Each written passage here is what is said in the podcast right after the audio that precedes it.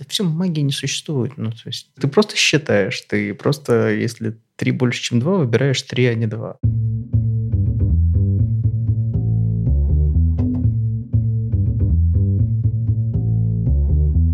Всем привет! Это 52 выпуск подкаста Make Sense и его ведущий Юра Агеев. Да, вместе с гостями мы уже 52 выпуска говорим о том, что же важно при создании продуктов. Люди, идеи, инструменты и практики. Сегодня мой гость Александр Горный. Мы поговорим о стратегическом мышлении. Не просто так. Александр в недалеком прошлом был директором по стратегии и аналитике, анализу Mail.ru. Сейчас занимает пост э, заместителя генерального директора в компании Ситимобил и является сооснователем United Investors и ведет очень интересный блог «Стартап дня», где каждый день описывает, какие стартапы сейчас выходят на рынок, чем они живут. И наша задача сегодня попробовать разобраться, что же такое стратегическое мышление, чем оно будет полезно для менеджеров продуктов. И, ну, в общем-то, наверное, и все. Напомню, что подкаст выходит при поддержке конференции Product Sense. Следующая конференция будет 28-29 октября 2019 года в Минске. Да. Александр, еще раз привет. Расскажи немного про себя, пожалуйста.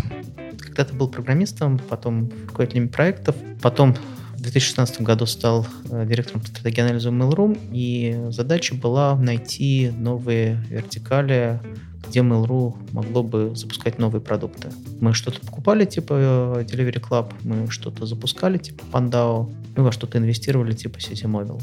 И вот последняя сделка, в которой я участвовал, это был City Mobile, и потом перешел туда. В City Mobile мы очень клево растем, запускаем новые города, получаем новые инвестиции, недавно от Сбербанка. Продукт у нас улучшается, и вообще всем москвичам, жителям Самары, Ярославля, Тольятти я рекомендую использовать Citymobile, всем остальным рекомендую ждать, мы скоро к вам придем.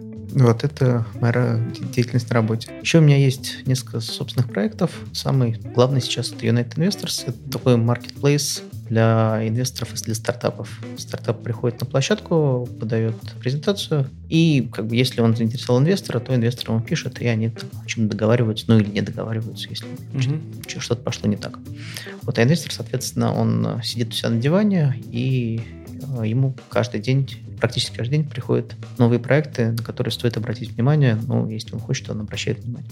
Окей, круто. Слушай, когда искал совета, с кем поговорить вообще на тему стратегического мышления, от одного из знакомых прилетел такой интересный совет. Для меня, на самом деле, неожиданный поначалу. Потом, когда я подумал, казалось, блин, ну да, это же очевидно, поговорить с тем, кто работает или с финансами, или с инвестициями. Ну, и вот показалось, что, наверное, один из самых удачных вариантов, это, в принципе, поговорить с тобой, потому что ты занимался этим долго, ты, так, насколько понимаю, рассматривал входящий поток там инвестиций, э, который приходил на Mail.ru, так что вот, мне кажется, у нас тут должно очень интересно это получиться. И начнем с такого вопроса. Как принимаются, в принципе, стратегические решения о том, что делает компания, а что она делает? Ну, не знаю, на примере, условно, в какую сторону компания движется.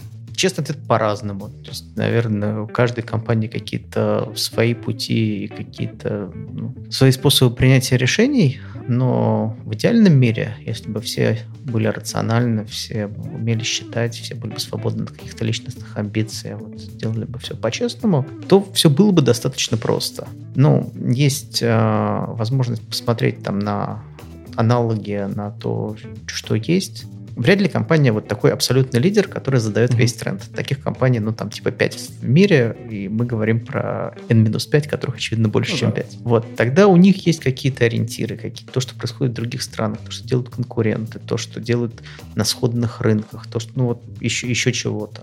И, э, там, посмотрев на то, что происходит, можно нарисовать ну, какое-то очень конечное количество направлений то есть можно там сокращать издержки и э, увеличивать рентабельность своем рынке, можно запустить, был B2B-шный продукт, запустить B2C-шную версию. Ну, 20 возможных решений, из которых 5 не являются абсурдом. Дальше все, в общем, можно довольно четко посчитать, но не на уровне, там, сколько это будет стоить до 10%, но на уровне может это дать большой буст или не может, может ли это вообще получиться или не может. Ну и, собственно, все. Три варианта. Может дать большой буст, может получиться, и, значит, не даст буста и не получится.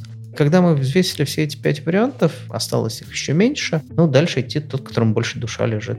Окей, okay, то есть условно понимаем картину рынка, ну, текущую картину, формулируем несколько сценариев возможного развития и принимаем решение. Ты вот, кстати, упомянул про личностные амбиции. Ну вот, когда ты все посчитал, когда у тебя уже все есть, вот эти все выкладки, ну, в этот момент у тебя, в принципе, такое остается, наверное, какой-то гад филинг, ну, типа ощущение, вот я хочу это, я хочу... Короче, эго вмешивается. Ну, конечно, в чем тут даже не гад филинг, тут прям какое классическое эго. Менеджер, он же не единственный владелец компании, он всего лишь менеджер. И он понимает, на каком пути там будет больше бонусов, на каком пути больше риск улететь с работы, где он улучшит репутацию, где он рискует репутацией. И, конечно, в реальном мире это очень часто влияет на принятие решений. Ну, то есть, по сути, если бонусы там, короче, механизм целеполагания завязан неправильно, то, в принципе, это может компании как-то еще и помешать, в общем-то и целом. Очевидно если бонусы поставлены неправильно, это плохо.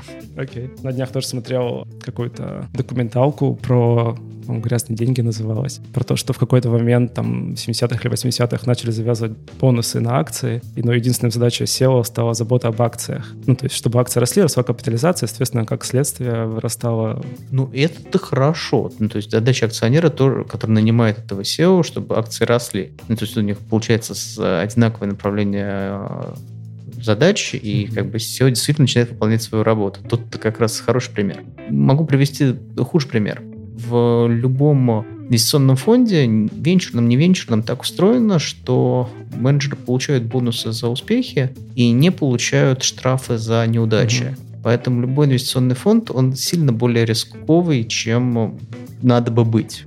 И поэтому он теряет много денег, ну, потому что он ведет неверную политику, которая приводит к большим бонусам людей, принимающих решения. Угу. Окей.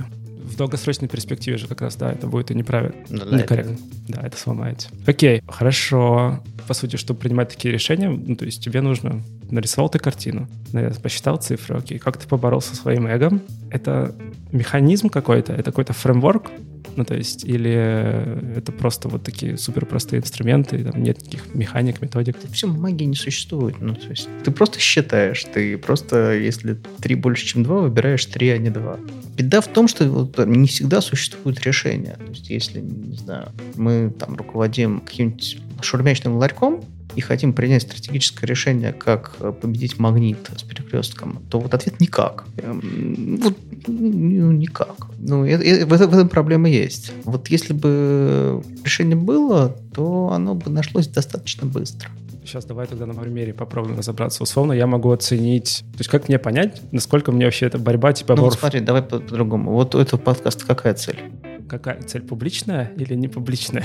Ну, честная, вот зачем он идет? Ну, вообще изначально мне было очень любопытно просто общаться с интересными людьми. Да. Да, я, и подкаст — это способ достижения этой цели. Так, это честная цель. Еще одна честная цель — это увеличение охвата информирование о том, что, в принципе, вот существуют такие ребята, что они делают конференцию, и вот это все. Ну, то есть я вначале сказал, что при поддержке конференции я сказал это не просто так, да, я сказал так, что, типа, ну, вот есть подкаст, его слушает там несколько тысяч человек, то есть, ходи, давай еще раз можем транслировать ее в продажу билетов, то есть свести ее можно в продажу билетов. Okay, то, есть, то есть цели две, продажа билетов и любопытство. и любопытство. Какая более важная? Ну, чтобы сейчас просто по одной говорить, а про вторую забыть. все-таки важнее. То есть, условно, я откажусь, если мне предложат просто деньги. Окей. Ну, сейчас он там на сколько процентов удовлетворено, грубо говоря? Да, ну насколько-то. Ну, то есть куда увеличивать. Я уверен. Окей. У тебя есть список людей, с которыми ты бы хотел поговорить, чтобы удовлетворить свое любопытство? Он все время увеличивается. Но он существует? Он существует. Сейчас там порядка 20 с лишним человек. Так, ты каждому из них написал приходить на мой подкаст? Еще нет. Ну вот задача. мы нашли стратегию твоей компании. ты вот сейчас заканчиваешь разговор со мной, открываешь Facebook Messenger и пишешь «Привет, приходи на мой подкаст». Вся стратегия. Вся стратегия, да. И твое любопытство будет удовлетворено на большее число процентов, потому что ну, ты сказал, что это те люди, которые тебе интересны, и как, вот, мы, твою задачу мы решили. То есть, а если была цель продать его за несколько миллионов долларов? Ну, то есть тогда надо было посмотреть, какие подкасты продались за какие суммы увидеть там, ну, я не знаю, я не знаю рынок подкастов, но, например, что самый дорогой подкаст в Штатах продался за 100 миллионов долларов, поделить эту сумму на 30 и понимать, что 3 миллиона долларов – это реалистичный сценарий для российского подкаста. Дальше посмотреть, что делал тот подкаст, и подумать, реалистично ли его повторить. Предположим, реалистично, там мы получили первую, ну, не гипотезу, а первый вариант действия. Дальше, предположим, было 5, и мы получили там 5 разных гипотез действий. Окей, международные аналоги мы закончили. Дальше мы посмотрели на то, какие вообще медиа хорошо продают продаются в России. Там вспомнили, что бывшая продалась за пару миллионов рублей, нам не катит, мы миллионы долларов Вау. катим. Ну там вспомнили какие-то еще, посмотрели, вот, что они еще делают. Дальше посмотрели на лидеров подкаст рынка нашего, там, я не знаю, кто лидер, но какой-то лидер есть. Медуза, кажется. Медуза. Ну, Медуза нечестный пример. Медуза это же не подкаст, это же часть. Ну да, ладно. Ну, ну, знаешь, ну, то есть, как мы за, не знаю, неделю напряженной работы мы получили 10 реалистичных сценариев, как куда двигаться. Угу. А дальше твоя работа двигаться. Ладно. Брать и делать. Брать и делать. Давай такой вопрос. Это будет стратегия компании. Вот у меня есть вопрос вообще, в чем разница между стратегией компании и стратегией продукта? То есть понятно, что типа компания — это то, что мы хотим в итоге получить. Ну, типа продать или заработать, или причинить бесконечную пользу миру, его изменить, а, или нет. Ну, вот в чем разница? Ну, смотри, тут в терминах же всегда можно придумать все, что угодно, и все будет правдой. Вот для меня, когда большая часть компаний, о которых мы говорим, это продуктовые компании, как компания это есть продукт. Ну, там City Mobile, ну, это как бы приложение, это компания. Ну, компания вокруг приложения, приложение из компании, неважно. Но вот если на примере такой компании, которая является монопродуктом, говорить о том, что чем отличается стратегия компании от э, стратегии продукта, вроде как стратегия компании это там про деньги, про рынки, про что-то еще, а стратегия продукта это, ну, грубо говоря, про фичи. Mm-hmm. И тогда, конечно, должно быть просто тупо подчинена стратегии компании. Если мы, значит, делаем дискаунтер, мы фичу урезаем, если мы делаем премиум, то, наверное, тоже фичу урезаем. А вот если мы для таких среднего класса, то мы делаем новые, новые, новые фичи. Ну, это очень грубо, это всегда неверно, но примерно так. Но можно эти четыре слова наполнить любым количеством других определений. Согласен. Есть несколько книжек, и там везде по-разному. Окей. Давай напишем еще. Можно, кстати? Окей. Давай тогда, знаешь, про что поговорим. А в России?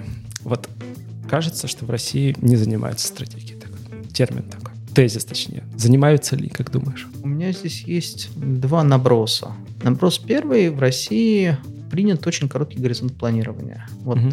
Вообще. То есть некоторые говорят, что там после Крыма. Это неправда. Я вот эту теорию в 2011 году гнал, я прям это очень хорошо помню, поэтому у меня есть... Ну, не планируют дальше года или как?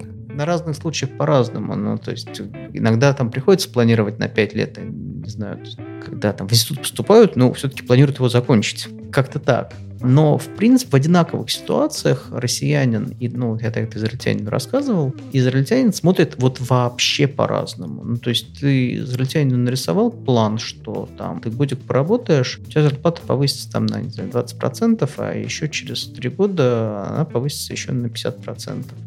И, соответственно, ну, через 4 года ты будешь получать вот столько. Израильтянин ушел довольный. Ты русскому нарисовал этот план, он скажет, я не понял, а сейчас-то вот и так во всем. То есть горизонт планирования гораздо короче. Результат должен быть прямо вот сейчас. Что там будет через год, неизвестно. Или если эта ситуация планируется там, в нормальных людей на месяц, то мы хотим, значит, на неделю. Вплоть до длины спринта. Это хорошо или плохо? Это, ну, или наверное... Это просто как есть? Ну, то есть, первое, это как есть. Да. Второе, в некоторых ситуациях это хорошо, в некоторых ситуациях это плохо. То есть, знаешь, когда ты приходишь и говоришь, у меня, значит, вода течет. И тебе говорят, ну, окей, запланируем на следующую неделю визит э, сантехника. А у тебя горизонт планирования короткий, ты хочешь, чтобы прямо сейчас перестала ну, течь. Да. Тебе приятнее, чтобы она сразу пришел русский сантехник сразу. И она хорошо, иногда плохо. Но так есть. А для стратегии это, ну, конечно, плохо, потому что стратегия, она все-таки про вперед смотрение, про горизонт, про то, что будет через 5 лет, а через 5 лет в России всем пофиг. Это был второй наброс. Это был первый наброс. А второй наброс я хотел... Э, Окей, okay. я думаю, просто тоже что будет через пять лет. Хорошо. Отсюда, наверное, и интерес такой возникает к этой теме. Ты мне рассказывал перед подкастом, что слово «стратегию» обесценили. Есть такое очень скептическое отношение к этому слову и там, моих знакомых, там, друзей. То есть... Это был, это был второй вопрос, который я решил скипнуть. Да, но тем не менее. Нет, но вопрос-то важный на самом деле. Почему так? То есть э, это действительно ну, работа консультантов к этому привела? Или, в принципе, что в этом такого плохого, чтобы задуматься о том, что будет дальше, чем через пять лет? Это сложно, непредсказуемо или... Я не знаю. Может, ну, ну, знаешь, можно набрасывать по-разному. Угу. То есть наше окно внимания сокращается. Ну, то есть... Г- глобально, как у людей у каждого. У людей, да. Угу. Популяции, ну и большинства представителей. Соответственно, если ты внимание держишь там, не больше, чем две минуты, то и задумываться о пятилетнем плане тоже тяжело. Ну вот можно так набросить. Можно набросить, что ну просто Маккинзи с э, Бэйном зажрались, ну и какой-то такой неизбежный откат. Ну, по-разному. Я не исследовал, я не знаю. Стратегическое мышление. Если думать о стратегии как таковой, ну, не принято, не модно, и как обозвать вот тот процесс мышления, который все-таки может привести к тому, что ты начнешь задумываться, рефлексировать на тему того, как, как твои действия сегодня связаны с действиями, которые ты там хочешь через год совершить, или через пять лет, или вообще, ну, как не оказаться на обочине, в конце концов. Ну, не врать и не бояться. Это слоган Владимира Вольфовича Жириновского, между прочим. Очень старый, я запомнил. Время от времени надо отвлекаться от текучки, от немытой посуды, от того, что там начальник зовет, и надо срочно делать ему отчет, от, там, от того, что рынок падает на 1,7% сегодня. Выделять время на то, чтобы просто подумать, а что ты хочешь делать через год, к чему компания должна прийти через 5. Ну, то есть иногда тратить какой-то свой мыслительный ресурс, какое-то окно внимания на то, что находится за обычным э, горизонтом планирования. Ну, то есть вспомнить, что не знаю, ты моешь посуду каждый день, а посудомоечную машину обещал себе купить э, еще три года назад, и это в планах есть, и деньги есть. А ну, вот просто как-то некогда, и перестать мыть посуду, и открыть интернет, и вот прямо сейчас ее купить. Ну, это же не стратегическое решение. Это стратегическое решение. Ну, то есть в, в задаче э, мытья посуды это и есть стратегия. Наконец купить посудомойку и перестать это делать. Это и ровно есть стратегия, да. Окей, а на каком уровне это работает? Ну вот ты, ты говоришь, у нас большая часть слушателей менеджеры продуктов. То есть вот они как раз работают с э, последствиями, как правило, принятия стратегических решений. Там, когда уже на уровне, не знаю, фич и, или там иногда продуктов, иногда юнитов. На каком уровне она действует? Да, на всех уровнях она действует. Ну, тут есть замечательный канал «Продукты не нужны» есть возможность как-то дать ссылку. Мы потом, в описании, в описании все вставим. Вот. Очень его рекомендую. И как его основная мысль – не занимайтесь ерундой. То есть вот он как про продуктов и, видимо, о том, что могут делать продукты. Не надо там вы, выуживать еще полпроцента конверсии. Ну, всем плевать на полпроцента конверсии, ничего не изменится. Думайте, а как в том увеличить 10 раз. Не получится 10, но увеличить хотя бы на 2, 2 раза. А на полпроцента бессмысленно. Даже если это как бы занимает время, вы там проводите бесконечные эксперименты, у вас там 47 э, вариантов зеленого, которого вы тестируете, это все никому не нужно. Всем нужен прорыв. Но задачу на прорыв не ставят. Ну, слушайте, наверное, если вы сделаете прорыв, у вас будет какой-то бонус. Ну, ну победителя не судят, тут как да. бы не это, никто не спорит. Я к тому, что люди об этом обычно даже не задумываются. Вот, то есть, конечно, то есть люди занимаются текучкой на всех уровнях. То есть уровень продукт менеджера вообще не исключение. На уровне продукт менеджера люди тоже любят заниматься текучкой. И ну, это, без этого невозможно, но надо выделить какое-то время, а, подумать, что может быть лучше текучки, а потом сделать вот то, что лучше текучки. О чем надо подумать? Вот я такой сижу, можем, например, подкасты дальше разобрать. Или вот шаурмячный, который хочет магнит, я не знаю. Ну, я вообще антипример расскажу. Mm-hmm. Мне очень, очень просто нравится метафора. Я ее всегда рассказываю. Помнишь фильм «Хатико»? Я помню название. Я помню, что там собака сидела. Да, собака сидела. Ну, краткое содержание фильма. Добрый профессор подобрал собаку, собака его очень полюбила, добрый профессор уехал на работу и там умер, и собака 9 лет приходит на вокзал встречать профессора, но она не понимает, что он умер. Mm-hmm. Она все ждет, что он выйдет из вагона, а значит, а тогда собака его облает и как порадуется. Mm-hmm. И очень верная собака, 9 лет, приходит на вокзал, ждет профессора, профессор не выходит, собака уходит, на следующее утро она приходит, ну вот так 9 лет. И, ну, это вот прям эталон собачьей верности, об этом mm-hmm. фильм сняли, и памятник построили и так далее. Это, это фильм. Теперь то, вот, что меня все восхищает в этом фильме. Значит, на том же вокзале, ну, есть персонаж этого фильма, это продавец гамбургеров, ходогов. Mm-hmm. ходогов. Он как бы до начала фильма и после окончания фильма, то есть больше, чем 9 лет, каждое утро приходит на вокзал и кричит «горячие хот-доги, горячие хот-доги, горячие хот-доги». Значит, проходит там несколько, ну, часов 10-12, наверное, его работы, он сворачивается, уходит домой, на следующий день приходит, кричит «хот-доги, горячие хот-доги, горячие хот-доги». 12 часов покричал, свернулся, ушел. На следующее утро пришел. Так больше 9 лет он вначале был, в конце он тоже остается. И это типа нормально. Угу. То есть вот собака 9 лет отбарабанила, это подвиг, а человек 12, больше 9 да. лет отбарабанил. Это нормально, это фон, никто не обращает внимания. Ну, подумайте, не продаете ли вы хот-доги на вокзале? Ну, на, есть ли что-то, что требует от вас столько верности? Есть контрпример. Есть да. фильм «Мечты Дзира о суши». Там история про уже дедушку, который 70 лет занимался тем, что делает суши. Да, ну это та же самая история, да. Да, ну типа его приводят обычно как пример крутого продукта отношение типа к продукту. Сначала из того, исходя из того, что ты имеешь такую приверженность этому делу, что... Ну, слушай, если у него получились в итоге лучшие суши в мире, он попал в Википедию... Ну, звезды Мишлен дали, да. Да, ну то есть, ну тогда да, но вряд ли у того мужика какие-то особые хот-доги. Окей. Плавно от этой темы тогда к теме не просто мышления, а вот видения, да, способность что-то прогнозировать наперед. Ты вначале говорил, что ты можешь посмотреть на рынок и понять, в принципе, его границы, понять, куда ты можешь прийти, поставить для себя цель. Но если говорить про видение, да, это условно как ты видишь, как это должно быть, картина будущего в каком-то смысле.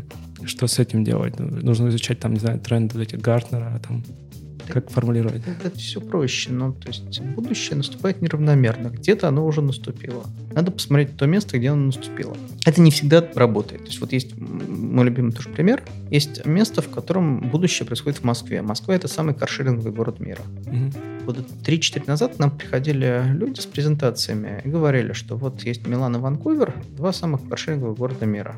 Давайте мы запустим здесь каршеринг, и вот у нас там, в 21 20, не помню, в каком году будет как в Милане и в Ванкувере. Они, ну, как бы, вот делали очень правильное, честное упражнение. И все такие люди во всех городах мира, которые делали такое упражнение, оказались правы. Они их действительно там все растет, и примерно у них сейчас, как тогда было в Милане и Ванкувере. А в Москве они единственным, ну там, условно единственном городе мира, они оказались неправы. Они, э, Москва оказалась вот, круче. круче, да. Она вот, обогнала Милан Ванкувер, она самый каршеринговый город мира, и теперь никто не знает, как э, оно может получиться.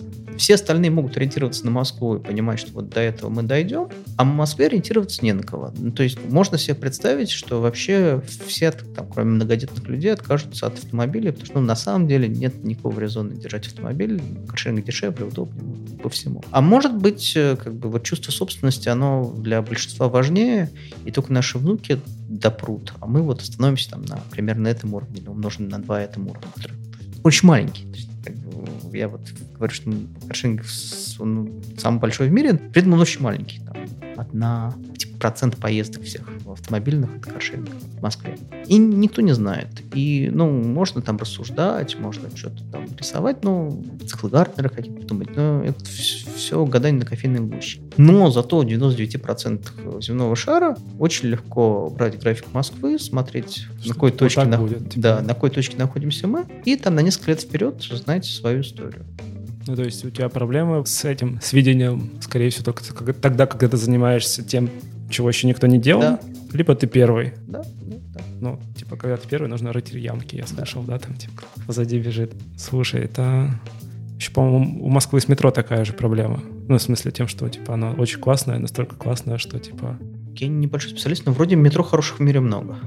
Ну ладно, не будем. Я, я тоже, это слухи, которые я слышал. Я тут перевожу блог на итальянский и тестирую переводчиков на итальянский, соответственно. А, блог свой блог? Да, свой блог. И даю тестовое задание, и там упоминаю метро. Я думал, что хороший переводчик должен, значит, его убрать, чтобы, ну, это был более итальянский текст, а не московский, ну, и метро не является ориентиром в э, Риме и Милане, mm-hmm. ну, там заменить на, не знаю, перекресток. Вот. Переводчик оставляет это метро. Я хочу победно, значит, ему написать, что вот ты лох. Проверяй по Википедии. Нифига, в Милане отличное метро. Ну, то есть по значимости, судя по всему, примерно как в Москве московское. Mm. Все умеют пользоваться. Да, я никогда не был в Милане, я не знаю, как устроено жизнь. Последний вопрос про метро. Московское метро как минимум комфортнее и быстрее Нью-Йоркского. Все. Возвращаемся к видению. Ну вот все-таки то, вот затронем вот эти всякие циклы, предсказания, есть э, куча материалов, люди их читают. Выходит ежегодный отчет по интернету, да, то есть он там тоже, по-моему, есть тренды. Да, он называется тренды, но он про прошлое. Да. Микер пишет про то, что есть. Это очень прям это вот как раз то, о чем я говорю. Она пишет, что там, не знаю, в Индии случился кейс, когда новый телеком-оператор все полностью изменил, стал с нуля лидером, показал, как надо быть. И, в принципе, все телеком-операторы всего мира должны эти несколько слайдов прочесть, а потом углубленно читать ну, более подробные источники, чтобы то же самое, что с индийскими операторами, не случилось с ними. Угу. Это очень полезная штука, которая показывает, кто опережает, чтобы для тех, кто не опережает, таких 99,9999% мира было куда смотреть и смотреть. Но Микер не придумывает будущее. Она не рассказывает, что в будущем году будут дроны на блокчейне. Будущее придумывают консультанты? Нет, оно как-то само случается. Нет, я к тому, что они пытаются предугадывать. А, ну, ну, Проджективные отчеты, ну, типа там через 50 лет э, Нигерия, страна там чуть ли топ-4. Я как-то видел отчет, почему ООНовский, то есть совсем всерьез. Там они предсказывали население государств до 2390 года, кажется. Далеко, да. Ну, вот, и, ну, то есть это оплаченная работа, это вот кто-то делал, кто-то мне платил, то есть она была популяризована до такой степени, чтобы до меня дошла. И до 2030 вообще не парить. Нормально. Ну, короче, главное, чтобы люди заняты были и создавали видимость. Хорошо. Тут мне вспоминается сразу твой блог. Зачем ты это делаешь? Ну, ты чуть ли не каждый день рассматриваешь стартапы, ты тренируешь свою насмотренность, ты как раз вот эту самую картину настоящего формируешь. Мне кажется важным, чтобы люди знали, что происходит. Понятно, что мир двигается какими-то людьми, которые думают что-то новое. Королев не знал, как запускаются ракеты в космос. Делал первым. Но последователи тоже должны быть. Ну, то есть за первым всегда должно прийти еще, не знаю, 100, 200, 1000, 5, сколько-то повторителей, сделать так же, чуть лучше, чуть хуже, чуть по-другому. И чем больше эти повторители будут знать о том, что сделал первый, тем оно лучше. Если от моего блога, там, не знаю, получится 300 российских клонов, из которых 30 заработают, а 3 будут реально хорошими, ну, значит, я вообще молодец. Интересный ответ. А для тебя лично, если все-таки? Для меня помогает? лично, да, это сильно помогает. Ну, это удачное вложение времени. А вот э, книжки по стратегии, их несколько есть. Там кейсы, они обычно берут, э, ну, не очень свежие, ну, там, условных Ikea, ну, на старте Starbucks, Southwest Airlines. Ну, то есть вот достаточно старый кейс. Их интересно читать. Ну, то есть ты прям такой их читаешь и чувствуешь себя великим стратегом.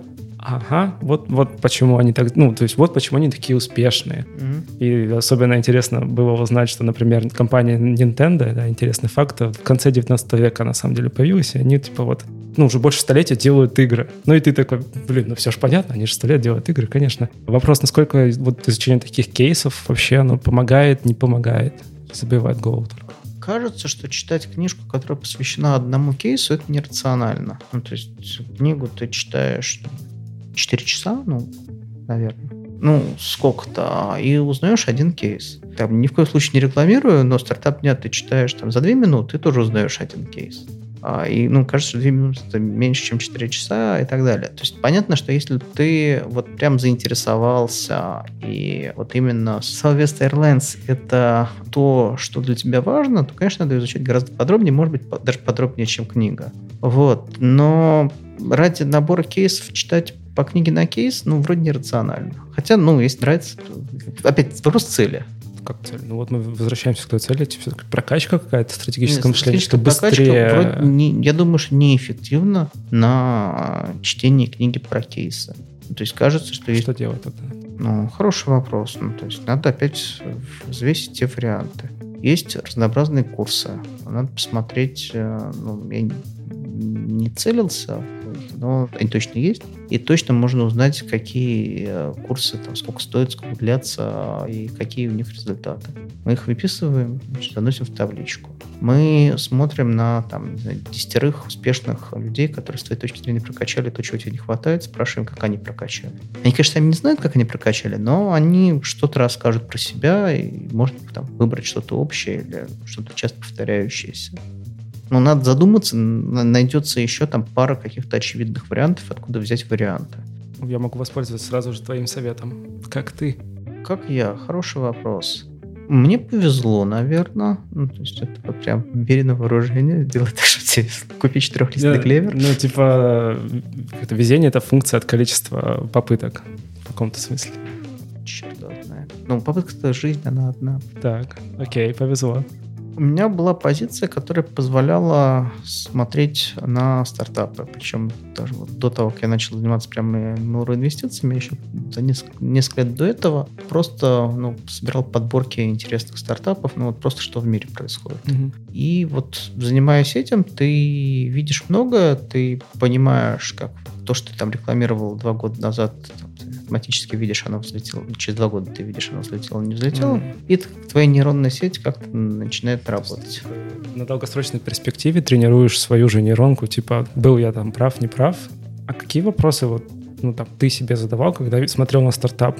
Ну, то есть ты вот видишь, ну, вот описание стартапа, да, вот ребята собираются делать вот это, вот это, вот это. Ты точно так же про рынок себе там, типа, вот, ну, как, как, какие вопросы? Мне, мне сложно вспомнить, какие вопросы я задал себе пять лет назад. Сейчас какие вот. задаешь? А, сейчас а, для меня главный вопрос это, ну, вот если он один, это есть ли тот там, человек или а, кто тот человек или компания, который может купить эту услугу. Клиент. Да. И сколько таких, и как его надо пытать перед тем, как он согласится это делать.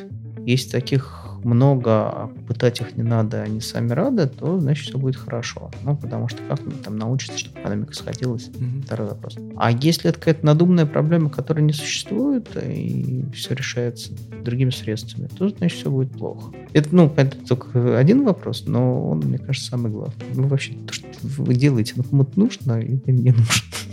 Или надо расходиться. Да.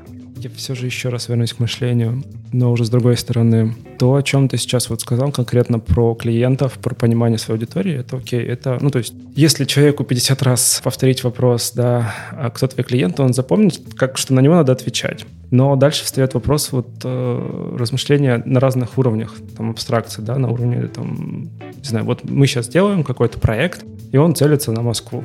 Или мы делаем проект, он целится на Россию, или мы делаем проект, он целится на мир. Ну, то есть уровень такой масштаб мышления. Вот. Когда он растет, как его растить? Нельзя же целиться на мир. Ты в любом случае целишься там, не знаю. Сегмент на какой-то. Да, на какой-то сегмент.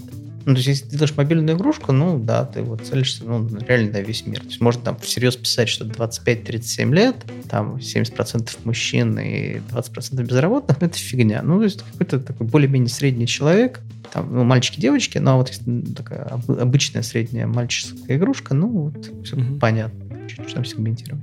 Но в нормальном, ну, большинстве случаев у тебя какой-то гораздо более узкий клиент. То есть это, не знаю, там, врач, терапевт, э, безработный, э, одноногий. Ну, то есть все равно у тебя получится свести какая там глобальную идею к какому-то более узкому. Да, ну ты, продаешь какую-то штуку, которую кто-то должен купить. И, не знаю, палку, которая совмещена с каким-нибудь медицинским прибором, то купит только одноногий врач. Дальше ты считаешь, что этих многих врачей в мире, понимаешь, что надо расходиться.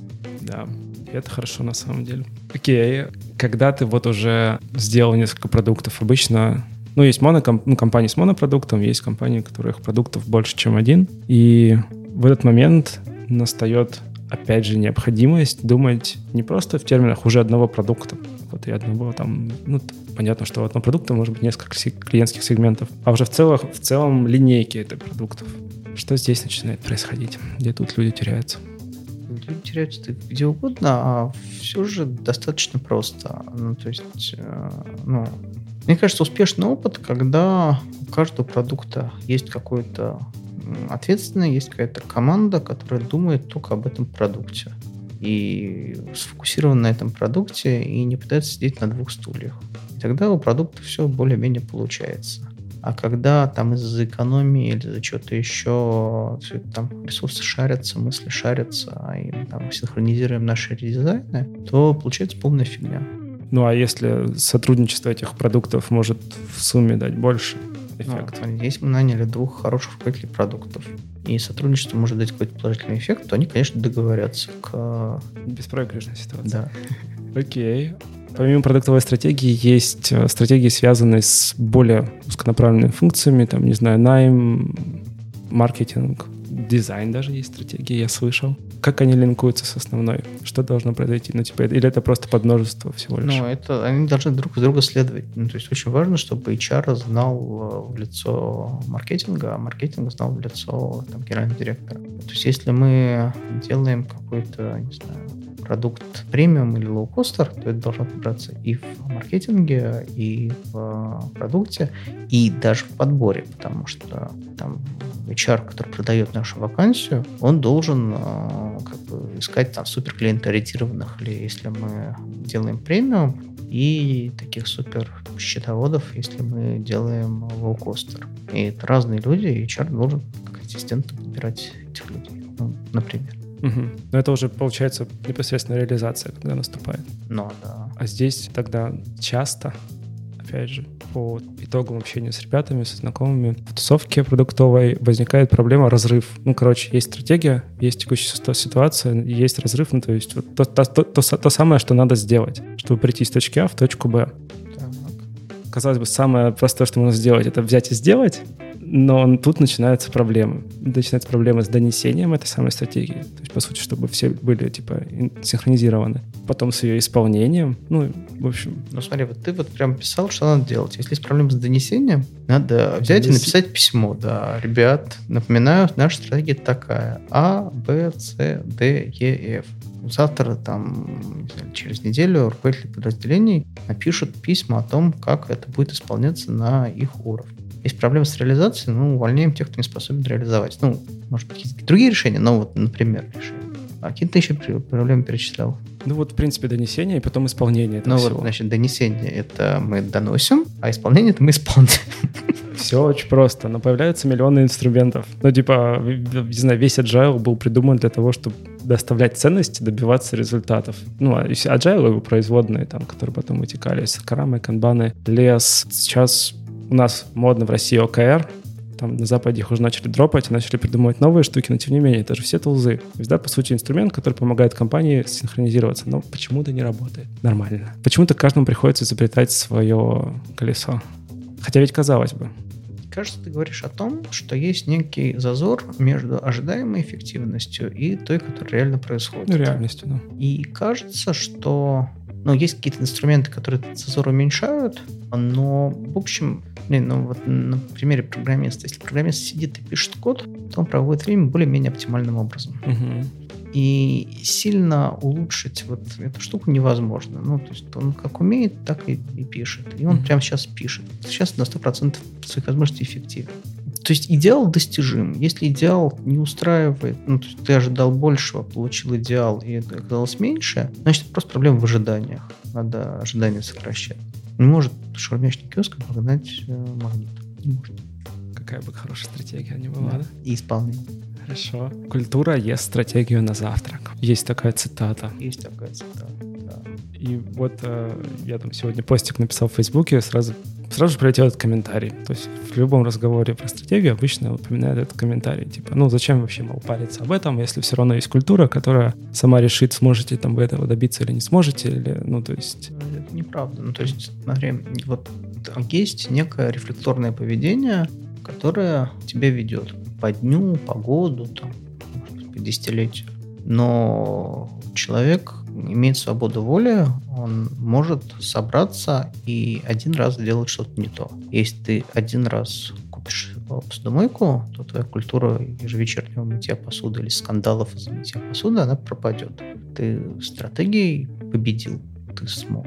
Ну, а если про компанию говорить? То есть в компании у тебя работает 100 человек, и типа вот они со своей культурой ну, там что-то делают. Если ты, не знаю, у нас культура фигового обслуживания клиента, предположим и, значит, клиенты нас не любят, но это сильно влияет на весь бизнес. Не обязательно даже в отрицательную, ну, наверное, в отрицательную сторону, но и в положительную точно нет. Ну, тут можно поговорить об исключениях, но давайте в отрицательную сторону. Но ты можешь сделать волевое усилие, генеральный директор, значит, нанять э, нового руководителя службы поддержки из компании, известной своей клиентоориентированностью, увеличить ему бюджет и дать свободу увольнять кого угодно в течение ближайшего полугода. Это не гарантированно сработает, но у этого плана есть хороший шанс на то, что они сработают. И через полгода клиенты будут довольны твоей службой поддержки. Ты один раз проявил активность, один раз писал документы, дал карт-бланш, все, что сделано по моему приказу для блага Франции, и через полгода ты можешь получить результат. Ну, не сто процентов, но шансы есть. Хороший шанс. Ну, кажется, это здравый смысл. Ну, да, я вообще весь подкаст так толкаю, что стратегия — это и есть здравый смысл. Все очень просто, друзья. Да. Стратегия — это здравый смысл. Мне как стартап приходит э, с консультацией, все сначала приходит, говорит, э, помогите нам, значит, я это, хочу, чтобы меня поменторили, а потом он спрашивает, а что вы можете? Я, ну, здравый смысл у меня есть, вот этим могу помочь. Мне кажется, это самое большое богатство. Ну вот инструменты, о которых говорили сегодня, ну типа там посесть, подумать, выписать и так далее, и так далее. Ну то есть это тоже вроде бы здравый смысл, но наверняка есть более сложные какие-то штуки. Ну не будем сейчас... Excel. Ну, Excel это универсальный инструмент, в нем можно сделать вообще все, что угодно. Есть ли в России компании, у которых хорошо со стратегией? То есть, ну, то есть можно посмотреть, или, или надо просто посмотреть на тех, у кого много денег, и сказать, вот, и хорошо. Ну, скорее надо смотреть на тех, у кого денег стало больше. Ну, то есть, если, не знаю, ну, какая-то на компания... Времен, времен ну да, за, там, за, за 10 лет денег стало кардинально больше, значит, все хорошо со стратегией. А если за 10 лет денег пусть было много, но осталось столько же, значит, плохо. Ну, наверное, так. А компании, которые только начинают, вообще-то стоит об этом париться. Но я просто, опять же, из книжки, я вот такой, я не стратег, сразу скажу, я исключительно только книги читаю. Стратегия — это то, чего мы не делаем. Да, это, это, это прям хорошая формулировка, мне, мне нравится. Очень тяжело что-то не делать, и да, это прям... Ну вот э, начинающая компания, начинающий продукт, по сути, это, во-первых, ты формулируешь, что ты делаешь, и ты должен для себя четко понять, что ты совершенно не делаешь ни при каких условиях. Да, да, да. Я, я полностью поддерживаю. Окей. У тебя в практике есть такие примеры какие-то, которые можно поделиться? Конечно. То есть вот есть стартап, в котором я участвую. Мы не делаем Android-приложение. Ну, то есть мы понимаем, что это многие конверсии портят, ну, там все такое. Но это лишний расход внимания, денег, всего остального. Нам проще в моделях там нажать на два в некоторых местах uh-huh. и считать, что ну, понадобится, сделаем. Все тестируем только на iOS. Ну или классический пример, когда ты делаешь там какую-то компанию, там, например, для, для малого бизнеса. И проходит большой клиент, Газпром, ну, условный, говорит, что вот мы хотим это купить по там, чеку, не знаю, в сто раз больше, чем твой обычный средний чек, но нам нужны вот такие, такие, такие, такие доработки. Угу. В принципе, весьма разумный ответ сказать, что нет, к сожалению, с вами не работаем, ну, для SMB, ну, как, как очень вежливо. Да, типа на долгосрочной перспективе или что, в чем? А, ну, типа ты хочешь сосредоточиться просто да, на SMB да. и все. Вот. Ну, то есть это ты будет дефокус, ты испортишь свой продукт, ты как бы не улучшишь за эти ресурсы свой продукт для SMB, ты потеряешь свой основной рынок, ну, а тот не получишь. Нет, есть вариант, что ты поймешь, что а, на самом деле ты делаешь для корпорации mm, да, этих, лучше там. если вообще всех послать, малышей. Ну, как бы...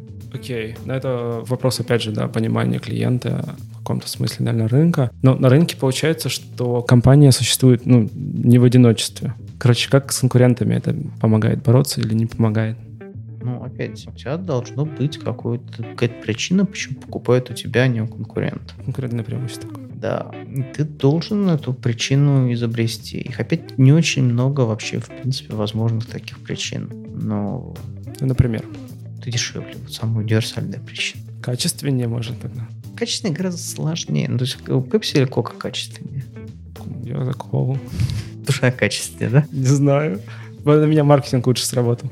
Вот. То есть, ну, качество это, это очень сложно, его измерить сложно, а уж добиться совсем тяжело. Или там ты не дешевле, но тебя проще купить. Ну, то есть... Доступность в каком-то смысле. Это, кстати, пример недавно слышал. Кофе на заправках Газпрома. Ну, типа история про то, что это один из первых там лидеров по продаже кофе, в принципе, в стране. Да. Хорошая тема. Или, может быть, причина, что ну, вот, там, любимая венчурная история — это нетворк эффект, когда чем ты больше, тем больше ты нравишься, потому что там все друзья здесь. Или, ну, еще какая-то причина. Ты должен за нее бороться. Или там, как Volvo, ты самый безопасный. Конечно, не самый качественный, просто самый безопасный. Потому что Потому что они коммуницировали, 20, коммуницировали. Да, потому что они 20 раз это сказали в рекламе. Ну, нет, не, потому что они действительно над этим работают, и у них действительно машины сильно безопаснее среднего, не факт, что самые безопасные в мире, угу. но они действительно безопасные, и они много, очень много раз это повторяли. Хм. И у них получилось остаться в голове у людей. Окей. Есть ли в России примеры того, когда вот компания просто взяла и в какой-то момент поняла, что ну вот у нас слишком много всего продуктов, нужно резко перефокусироваться или отстроиться? Какой-то самый яркий такой кейс серьезного мува? Подожди, вот два разных вопроса. Слишком много продуктов. И... Серьезный мув. И серьезный мув это два раз, две разных истории. Но серьезный мув вот мы сделали в Mail.ru. Uh-huh. Это да, сколько там? Три с половиной года назад это была чисто онлайн-компания, вообще без каких-то сервисов, связанных с реальной жизнью. Uh-huh. А сейчас мы там такси, доставка еды, доставка товаров из Китая, онлайн-образование, что-то еще. Вот хороший, красивый пример. Ну, Яндекс тоже самое чуть за больше срок. Раньше начал. А, ну, вот пример. А так, чтобы поднять, что у тебя слишком много продуктов, позакрывать лишнее, ну, такое закрывать же жалко. Ну, вот это всегда жалко. Не, ну а если не существует, они особо каши не просят. Ну, то есть выделил их в отдельную команду, посадил в отдельный офис, пока деньги приносят. Э, это, наверное, для большой компании. Типа, ну, если у тебя есть ресурсы, ты, в принципе, не стеснен. Неважно. Ну, то есть, если оно прибыльное, то ресурс у тебя на это есть. Даже если ты очень маленький, если два шаурмячных ларька, и каждый из них прибыльный, ты можешь поддерживать два шаурмячных ларька, раз они прибыльны. Ну да, если они прибыльны. Шаурмячные ларьки многие зарабатывают больше, чем известный российский стартап. Мне кажется, как раз франшизу недавно сделали. Может быть, вот, если с конференции не пойдет, я переквалифицируюсь. Документы, артефакты. Вот умное слово артефакты есть ли какие-то артефакты, вообще надо ли их делать. Но у меня есть тезис такой, что я сразу сам себе отвечу на вопрос, что надо типа их делать. Потому да. что, чтобы люди могли ну, с ним познакомиться. Ну, то есть, вот даже я лично для себя вывел формулу, что чем больше я записываю, тем лучше получается. То есть, даже если читаю только я, а, все равно надо вводить во внешний мир, э, все записывать на каком-то внешнем носителе, ничего не надо запоминать, это невозможно, надо все записывать. То, что не записано, то не существует. Угу. Ну, совсем в детали, есть ли какой-то формат, который ты рекомендуешь? Или это просто вот, ребята, мы идем туда, через три года там, через пять вот там, если нет, то там. Не, ну вот так, это, наверное, письмо, но это же очень, ну, все-таки неподробно. А так, ну, в табличке они обычно, ну, все, все же данные они обычно какого-то табличного вида, соответственно, хранятся там в Excel или в онлайн-заменителе. Если это не секретная информация, какой горизонт планирования вот у компании уровня Mail.ru, Яндекса, может, да, таких больших? Есть там трехлетние планы, все понимают, что они сильно изменятся. Угу. Но они есть. Но они сильно изменятся. Десятилетних планов нет. Ну, это вот как раз вопрос того, что слишком часто что-то меняется. Но при этом хочется понимать, да, что если вдруг что, у нас есть какой-то план. Зачем он тогда? Ну, потому что, э, ну, есть же прекрасный анекдот. Э, если бы не было расписания, мы бы не знали, насколько мы опаздываем. То есть мы когда там, не знаю, что-то там новое запускаем или что-то новое покупаем или вообще ну, что угодно делаем, должны понимать ради чего. И мы вот видим, что по нашему плану это нам вернет там 3х через 2 года. Mm-hmm. Надо делать. А если плана нет, мы его не посчитали, мы не, не знаем, то как самим себе объяснить, зачем мы делаем это, а не то? Снова справка из книжек. Компания Shell я сейчас просто вспомню кейс, да, типа они использовали сценарное планирование, чтобы предсказать условно, ну, они не, хотели это предсказать, они просто пытались понять, а что же будет условно через 10 лет, через 20 лет. И один из прогнозов был такой, что либо какой-то кризис случится, либо нефть начнет где-то заканчиваться и так далее, и так далее. В итоге там, если ужать всю историю, то они начали брать кредиты на нефть, ну, на покупку нефтяных скважин, на там заводов, перерабатывающих прочего, у банков заранее, до начала кризиса, и в итоге, когда начался кризис, банки перестали давать остальным ребятам деньги, а у этих, у Шева там ну, уже были деньги, они просто начали всех скупать. Ну, мне кажется, это классическая ошибка выжившего, но вот прям э, еще 100 компаний перестраховались, и кризиса не случилось, а одна перестраховалась, кризис случилось, и они написали об этом книжку. Ну вот тогда все же я еще уточню вопрос про опять, большие компании. Это ведь очень серьезное решение принять, ну, пойти в офлайн. Да. Прям, ну, кажется, супер серьезно. Что толкает? Ну, смотри, а, онлайн уже закончился. Ну, он, конечно, растет там а, и так далее, но глобально он уже закончился. То есть все сидят в интернете, все сидят в интернете, ну, так много, что уж сильно больше не посидеть. Угу. И баннеров на странице уже достаточно много, сильно больше их не станет. Там есть какие-то количественные штучки, которые можно подкрутить, там таргетинг станет получше, там с, как бы, с рекламодателем мы договоримся получше, но это все не в порядке. И чтобы продолжать расти, надо, соответственно, найти, куда расти. А, расти можно вширь, можно вглубь. Вширь э, расти не очень получается, потому что ну, куча причин, начиная с политики. Э, не может сейчас российская компания нормально завоевывать иностранные рынки. А вглубь, ну, растем вглубь. Угу. Ну, то есть просто, словно, есть цели, которые надо выполнить, и это всего лишь инструмент для их да. достижения. Стратегия. Стратегия. Давай попробуем, не знаю, сформулировать советы. Ну, основной главный совет — это здравый смысл. Это очень важный совет. Но давай попробуем, не знаю, как-то там три пункта, о чем стоит себе напоминать или думать, когда ты вот сталкиваешься с серьезными решениями. Я понял. А, первый пункт — это научиться сталкиваться с серьезным решением. Самая большая ошибка, самая типичная ошибка, насколько я ее понимаю, это жить в текучке и не доходить до стадии принятия серьезного решения человек крутится, крутится, крутится, крутится, бах, и на пенсию пора. Угу. И, соответственно, вы хотите, ну, окидываете взглядом происходящее раз в какой-то период времени. В любых вопросах. Абсолютно любых. Первое. Второе, когда вы вот вышли на уровень принятия этого решения, ну, тогда запишите все факторы, которые влияют. Ну, сначала потратьте время на сбор всех вариантов, и в бизнесе, по крайней мере, основной инструмент это посмотреть, как у других вряд ли mm-hmm. вы являетесь лидирующим в мире. Ну, вот, такой все просто бывает. потому что да. думаете о том, что только начать это делать. Да, ну просто потому что ну, вот в мире лидирует кто-то один, ну там 20, ну, а нас 7 миллиардов.